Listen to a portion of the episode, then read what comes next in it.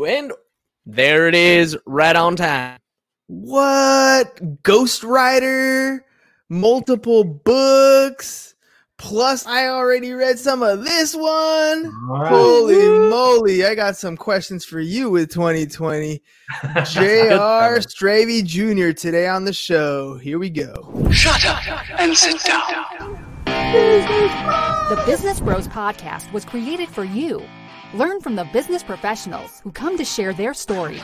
Find out what's working in business, on social media, what's hot and what's not, straight from the mouths of successful entrepreneurs out there doing the real work. And now, welcome to another episode of Business, business Bros! Dude, what up? Like, what up? In sync on that one. See, on your side, it sounds good. On my side, it's off, but it doesn't matter. It's the internet. We have fun with it anyways. Ever it works. Fire intro. Fire intro. Here we go again. It is a beautiful, sunny, welcome back Wednesday here on the Business Bros Pod. And we're excited to say welcome back to an incredibly gifted author and advisor. Today's welcome back guest was on the show eleven months ago to the day. At the time, he was telling us about his book, First Spouse. Now he's got some more exci- exciting stories to tell. This needs no fanfare. We're so excited to have him back on the show from Westpac Wellness and here to talk about his two new books. Plus, welcome back to the podcast, Jerry Stravey. Oh, I've messed that up, Ham. I wasn't even ready. You killed I'm gonna it. Throw it on there. I'm gonna throw it on there anyway.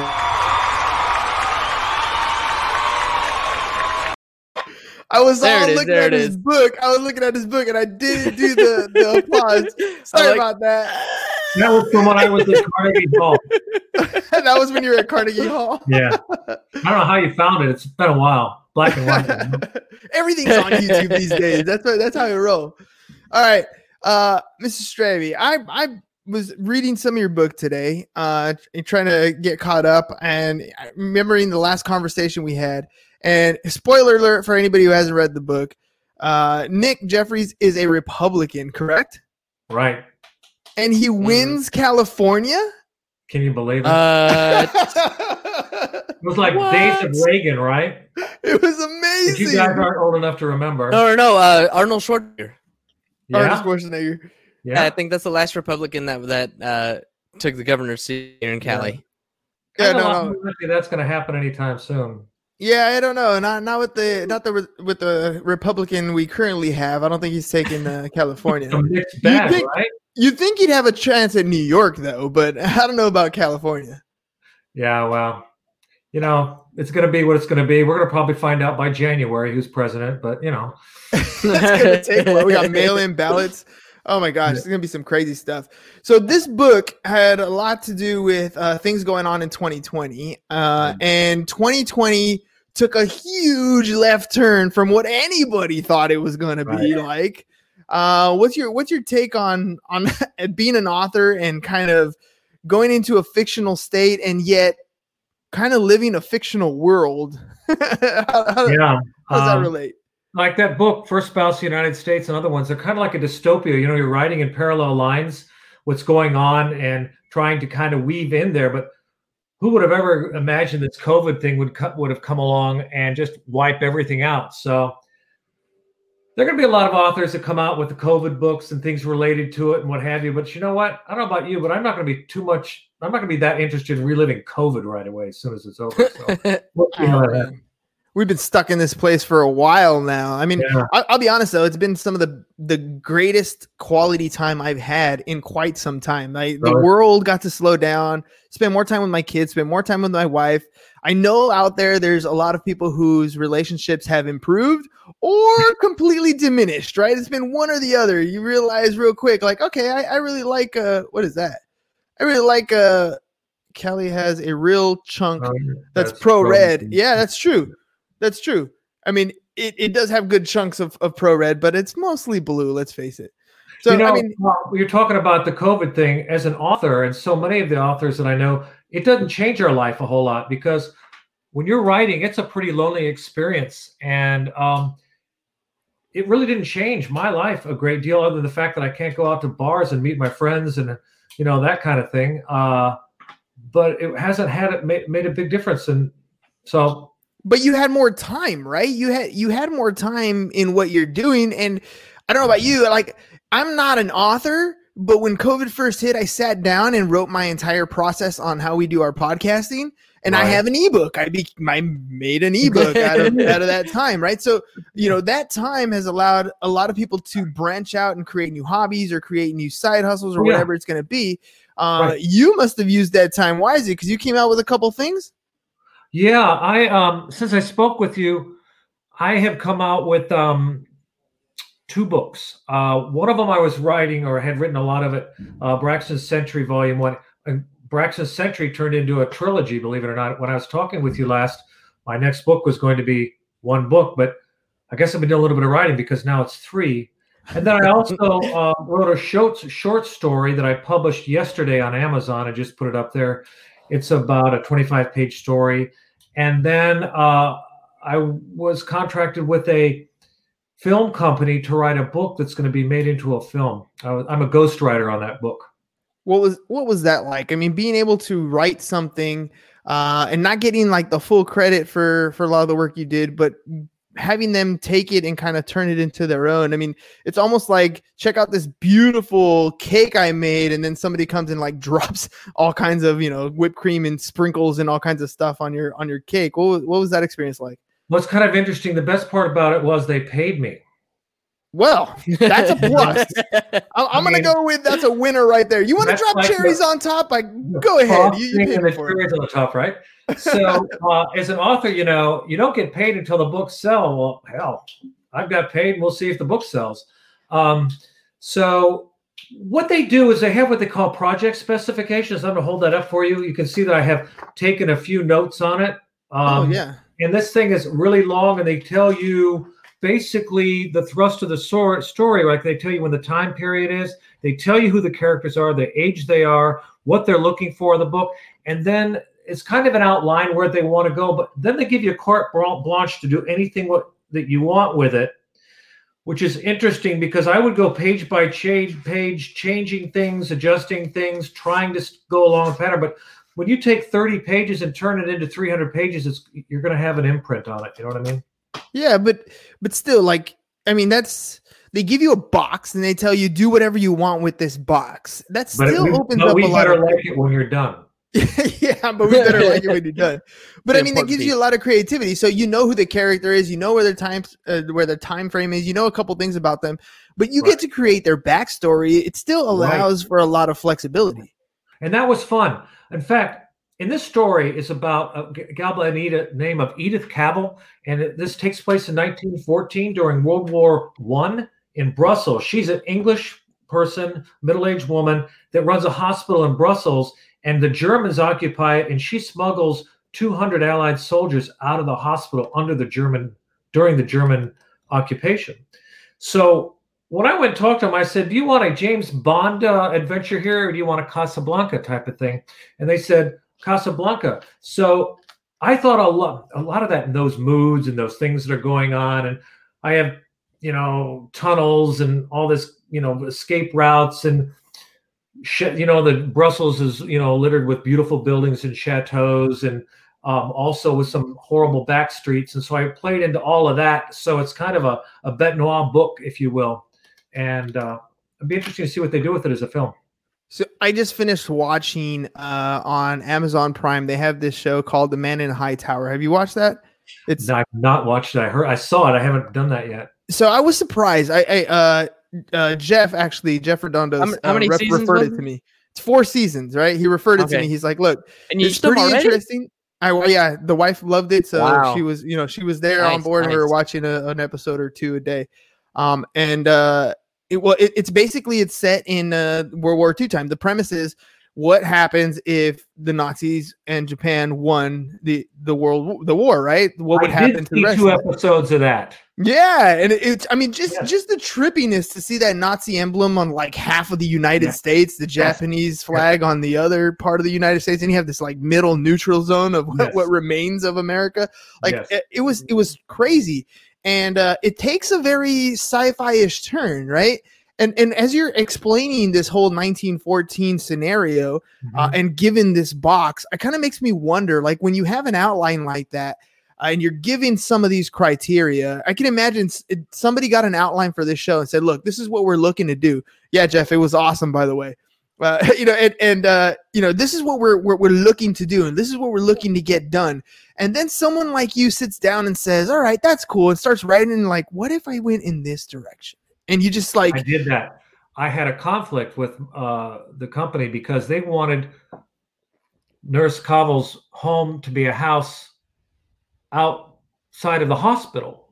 Well, you know, back in the early nineteen hundreds, when you were at a hospital, you lived there, particularly if you ran it. And your nurse, the nurses lived upstairs in the garrets and what have you. And there was so much going on, stuff, action going on. I thought it would unnecessarily complicate the story and take you out of the story if you had a, pro- a lot of the action not taking place in the hospital. Just work more. And it, I did the research and found out she did, in fact, have her apartment in the hospital with a garden. And I use that garden and all that kind of stuff for neat stuff to happen. But I had to fight that. You know, that's one of the things that I just had to take. I said, you know, this is, just doesn't work right, what you're asking. So this is based on a story then? True. It's a true story. Oh, so that's, yeah, that kind of limits it. That limits it even more, I guess, right? Well, I did kind of spice it up a little bit. Yeah. I mean, middle-aged woman, I mean, in real life, if she had been in my book, she had fun. When you hear, when you see that, when you're watching something, it says based on a true story, right? It doesn't yeah. necessarily mean this is exactly what happened. This is not a biography. This is mm-hmm. not a documentary. Mm-hmm. This is, uh, exactly. we took the idea of something that actually happened and we made it our own. Based that- on a true story and a vivid imagination. and, and the vivid imagination, again, it could take anything from, from character development. The cool thing about that show that I was telling you about is, Uh, you know, a little bit of spoiler for people. It ends up going into some realm of uh, multiverse. So where there's multiple worlds, where in this particular world, you know, the Nazis won the war, but in the other world, they didn't. And so they get to see a glimpse of themselves. Like, what would I have yeah. been like in another world? What, you know, in, in one, in one world, you know, you, and this is something I talk about all the time, you know, and I always think back, man, what if I would have made this decision, or what if I would have ended up with this person, or what if I would have bought this car, or whatever it is. Right. And, uh, I heard Gary Vee one time talking about, you know, if you dwell on those things, you never know. You could have went in that direction and it could have been the best choice financially that you've ever made. And you're super successful and you're traveling the world and you're on your way to, to go give a big speech in a country and your plane crashes and you die at twenty-eight, right? Like that, that, that could be a life that, that happens to you. Right. right. So, you know, having these alternate stories and having these fictions of what woulda, shoulda, coulda, right. for a reality could be detrimental, but for you, right? This is like gems. This, these are these are diamonds that you get to turn into somebody's, right. uh, you get to expand on them. The fun thing about it is if you're familiar with history, then you can just take it and use that basically as your sketch pad and put anything you want on it. Because if it's a dystopia, which my my book is, so many, my, a couple of my books are dystopias. This one is not. It's based on faction, fiction. I mean, on fact, but... um You do have a, I like a, a lot of room. You do what? I like that faction. Yes. Faction. yeah, this is faction incomplete. Yes. So, uh, but it's not, it was a lot of fun writing it. Uh, I got to tell you, the hardest part was writing the book, turning it in, and they have this process where they have other people read it when you're finished, but they want the book to go down guidelines that make it cinematic. Now, mm. writing a book that's cinematic and writing a book that really no one ever thought about writing in the direction of a book is really quite different. And there were some, they sent it back four times. I'm going to be real honest with you. Four times I had to go back and make changes. And when they would recommend that I make the changes, they weren't specific necessarily in the changes. They said, but we kind of would like to see this sort of thing being going on. And maybe if the character sounded more like this, and we don't like the way you treated that ca- character. So now I got to go back. To figure out, suck my thumb, you know, what are you talking about, you know? And, um, but I've got to tell you, it may, it certainly increased my writing skills. It did make the book better. And um, looking back on it, I felt fortunate to be able to do it. I mean, these these characters are like your babies, right? So, like, when oh, you get yeah. feedback like that, where like, I don't like yeah. what you did to this person. Do you she wouldn't do that? Little, are you out of your freaking mind? Right? Yeah. you, you get kind of offended, don't you? Right? Yeah. You, I mean, you're like, come on! Yeah. I, I yeah. gave this character life. Well, how about this?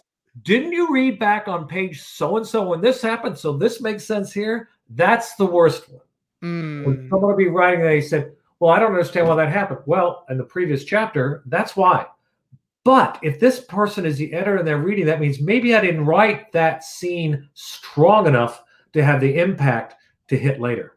So what what do they mean by, what, what do you mean by they needed more cinematic? Is this like a, where you need more description of, of where they are, the scene, the setting, the smells, the colors? Like what, what is that what they're trying to get across when they're telling you? Cause I feel like when you're, when you're, when you're telling you that you got feedback, but it wasn't clear, it's kind of like my spouse saying you should have known this by now. Right? Like I, I told you that. No, you didn't actually say it, but you know me at this point. Like you should have known that this is the way it's supposed to go.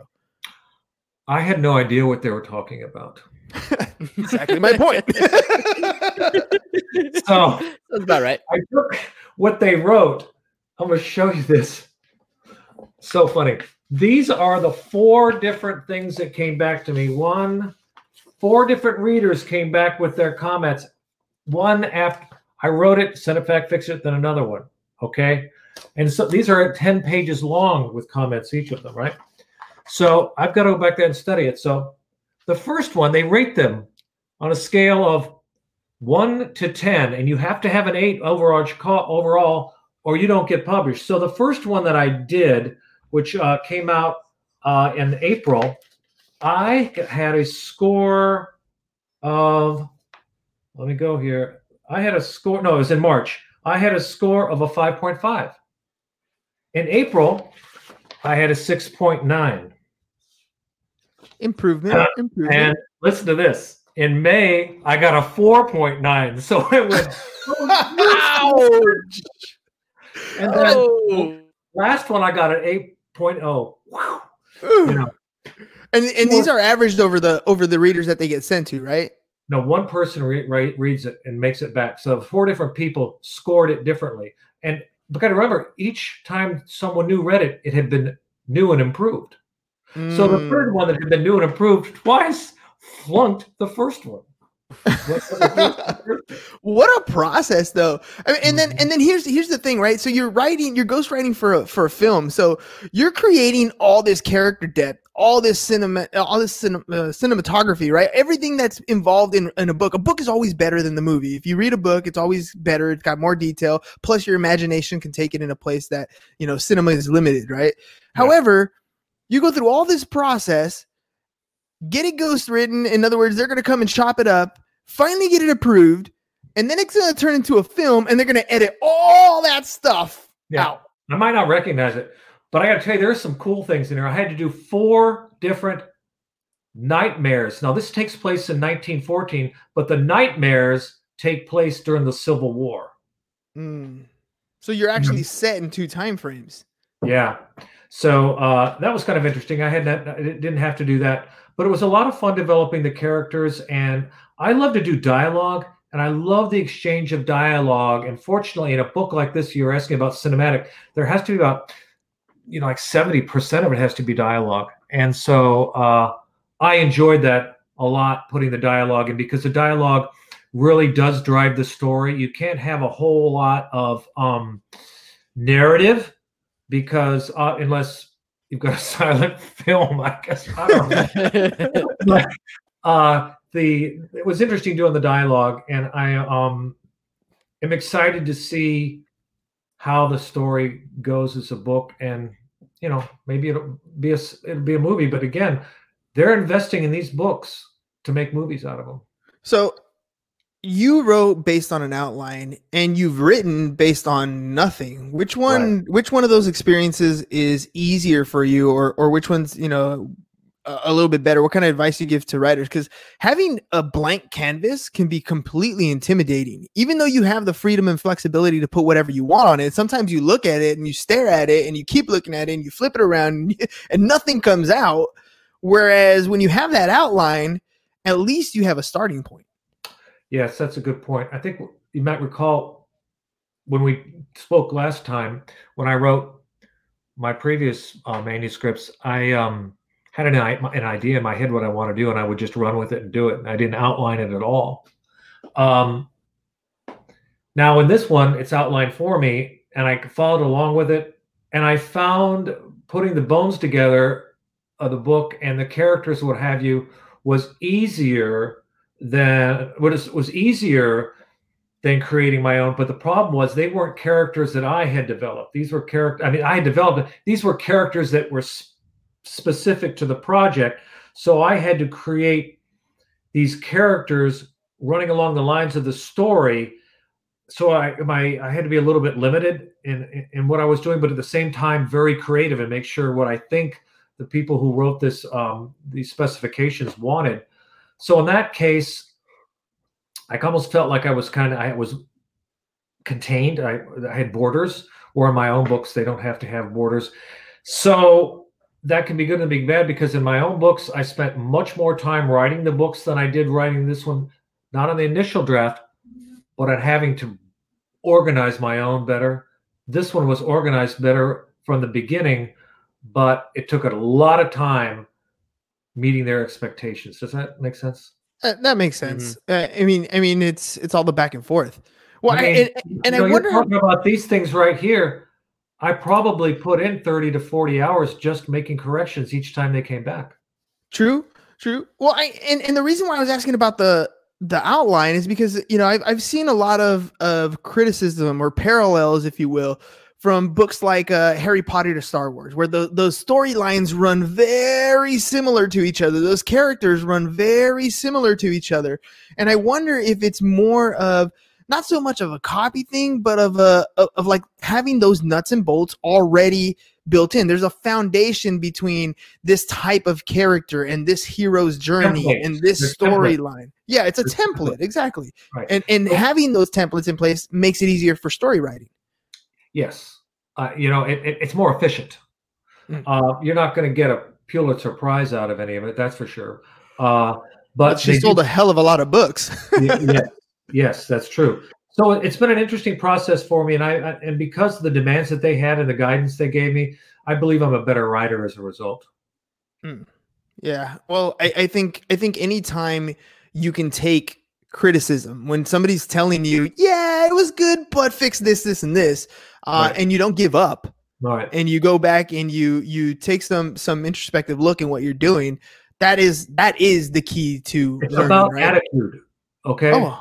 When I would get them back uh, and I'd read what they had to say, the first one, I think there was a temper tantrum and a, a half a bottle of vodka involved. And then um, the uh, the second, third ones go back.